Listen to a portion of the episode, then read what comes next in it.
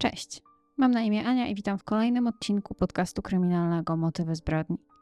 Zanim zaczniemy, chciałabym przypomnieć o subskrypcji kanału oraz włączeniu powiadomień, jeżeli jeszcze tego nie robicie. Dzięki temu nie zapomnijcie o kolejnych odcinkach. Zachęcam także do dołączenia do grupy facebookowej, gdzie dodaję zdjęcia i materiały do omawianych spraw, a także zachęcam Was do dyskusji i dzielenia się swoimi przemyśleniami czy też sugestiami na temat kolejnych odcinków. Nikt nie chce być samotny, dlatego kiedy większość naszych znajomych planuje ślub i zakłada rodzinę, my także szukamy stabilizacji. Znajdujemy sobie kogoś i wydaje się, że teraz już wszystko się ułoży.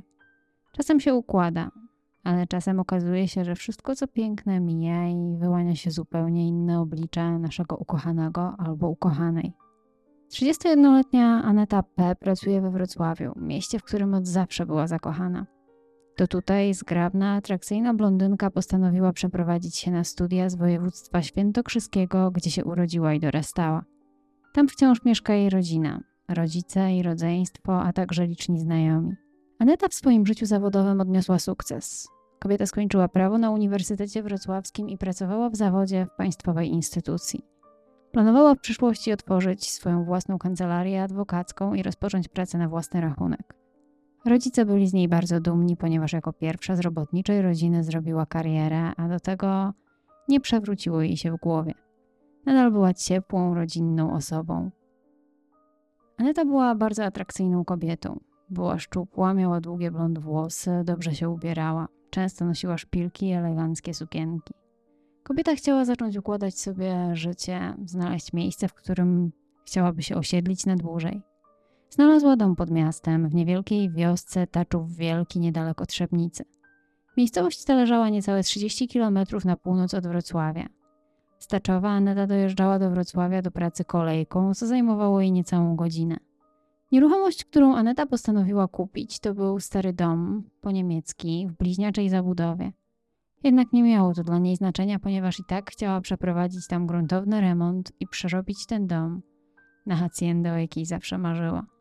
Dom nie leżał przy głównej drodze, a żeby do niego dojechać, należało skręcić w boczną drogę, minąć kilka domów jednorodzinnych i przed wjazdem na pola na górce stał dom, który miał być nowym miejscem Anety na ziemi. Kobieta wprowadziła się do swojego domu w 2009 roku i powoli go remontowała, a w remoncie bardzo pomagał jej brat Krzysztof. Mimo, że kobieta przeprowadziła się na wieś, to nie miała dużego kontaktu z sąsiadami. Widowali ją rzadko. Raz na wyborach sołtysa, czasami gdzieś w sklepie. Większość mieszkańców Taczowa kojarzy Anetę z tego, że codziennie rano jeździła kolejką do Wrocławia, wracała wieczorami. Życie zawodowe Anety układało się dobrze i to właśnie na nim kobieta skupiała się przez całe studia, dlatego też mając jakieś 28 lat, zaczęła doskwierać jej samotność i postanowiła poszukać sobie drugiej połówki. Wiecie, jest to ten czas, kiedy większość koleżanek planuje ślub albo dzieci i wtedy jakoś tak bardziej chcemy ułożyć sobie życie i znaleźć bliską osobę. Aneta postanowiła rozpocząć swoje poszukiwania za pomocą internetu. Skorzystała z portalu idarling.pl, gdzie w 2008 roku poznała Marka. Marek był przystojny i młody. O 6 lat młodszy od Anety, ale to im nie przeszkadzało, ponieważ świetnie się dogadywali.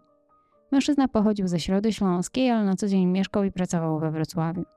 Marek powiedział Anecie, że jest doradcą finansowym, jednak kobieta bardzo szybko zorientowała się, że było to kłamstwo ale wzięła to za przejaw infantylizmu i nie zawracała sobie tym głowy. Marek tak naprawdę był kucharzem w jednej z wrocławskich restauracji. Związek Anety i Marka kwitnie.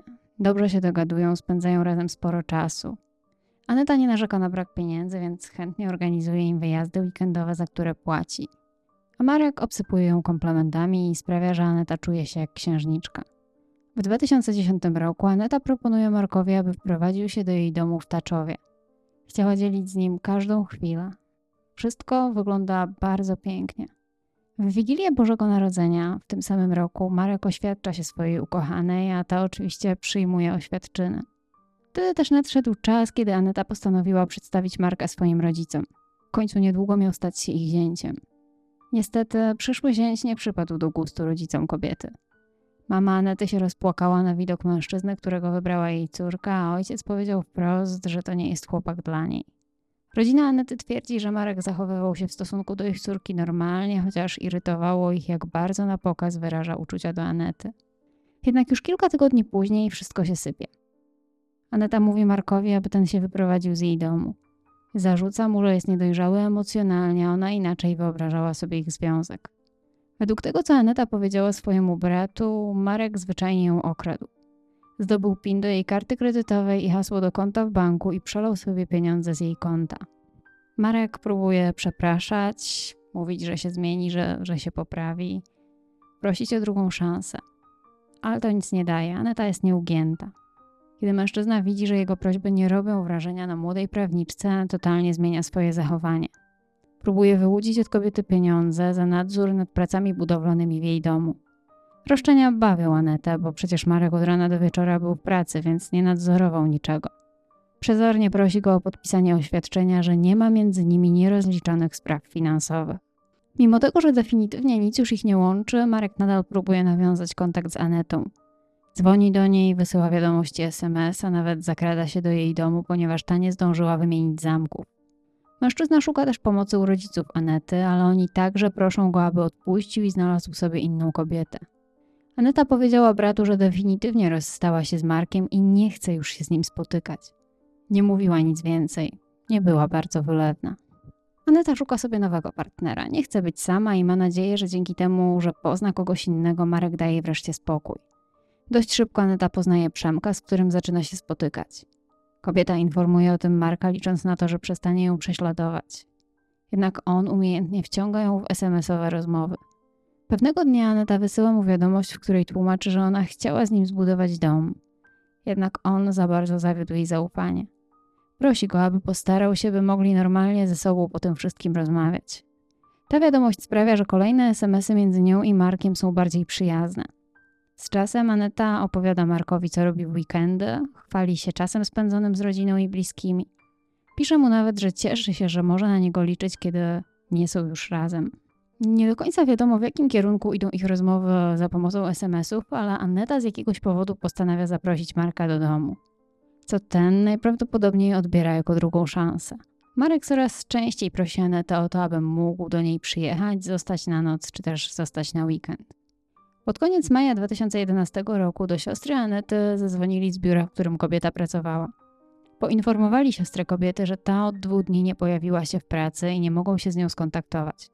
Współpracownicy Anety wiedzieli, że jest osobą odpowiedzialną i sumienną. Nie zdarzało jej się nawet spóźniać do pracy, a co dopiero nie przychodzić do niej wcale bez poinformowania przełożonych. Znajomi z pracy Anety twierdzili, że to do niej niepodobne i mogło stać się coś złego. Może zasłabła i potrzebuje pomocy. Rodzina natychmiast postanowiła udać się do domu Anety i sprawdzić, co się dzieje. Kiedy dojechali do Taczoła Wielkiego i zapukali do drzwi domu Anety, otworzył im Marek. Krzysztof, brat Anety, stał się podejrzliwy i zaczął sądzić, że mężczyzna jest zamieszany w zniknięcie jego siostry. Rodzina od razu zgłosiła sprawę na policję. W czasie, kiedy policja zaczęła poszukiwania, rodzina kobiety, głównie jej brat, rozwieszał plakaty potrzebnicy z wizerunkiem młodej prawniczki. Planował rozwieścić plakaty także w Taczowie, ale nie zdążył. Policja i Straż Pożarna prowadzili poszukiwania na okolicznych terenach i w pobliżu torów kolejowych. Łącznie sprawdzono jakieś 25 hektarów terenu. Przesłuchano rodzinę, mieszkańców Taczowa, znajomych z pracy Anety. Brano pod uwagę różne możliwości, łącznie z wyjazdem za granicę albo powrotem w rodzinne strony. Sprawdzano także trasę szynobusu, którym jeździła Aneta do pracy, myśląc, że może wtedy ktoś ją napadł. Marek też był bardzo zaangażowany w poszukiwania swojej byłej narzeczonej. Rozmawiał z ludźmi, szukał, chodził, pytał. Jednak podświadomie brat zaginionej podejrzewał, że Marek mógł porwać jego siostrę i gdzieś ją wywieźć. Drugiego dnia poszukiwań, 27 maja 2011 roku, odnaleziono ciało Anety w szambie nieopodal jej domu. Sekcja zwłok wykazała, że przyczyną śmierci było uduszenie i najprawdopodobniej nie był to wypadek, a celowe działanie.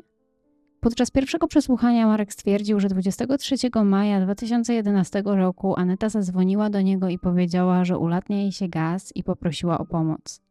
Wtedy też Marek wysłał jej SMS-a z informacją, że już do niej jedzie. Według jego zeznań po przyjeździe zakręcił zawór i został u niej na noc, a rano odwiózł ją do pracy. Tego dnia po południu odebrał Anetę od kosmetyczki i pojechał z nią do jej domu. Podlał jej kwiaty w ogródku, co miała widzieć sąsiadka i przygotował kolację.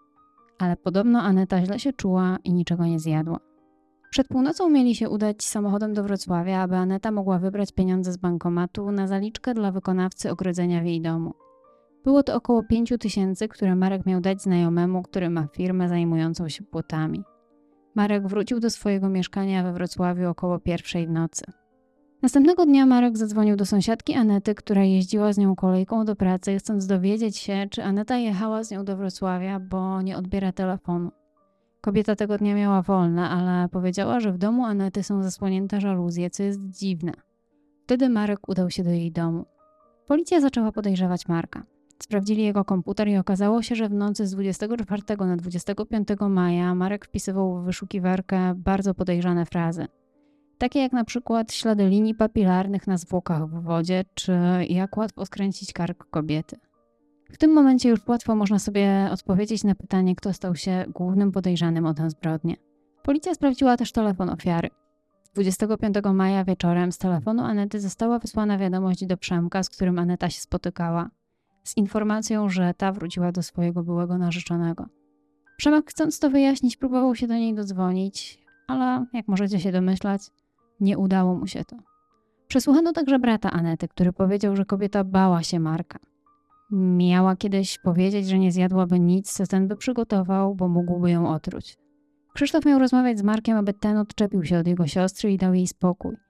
Mężczyzna wykluczał, że Aneta mogłaby dobrowolnie spotykać się z Markiem i najprawdopodobniej ten ją szantażował.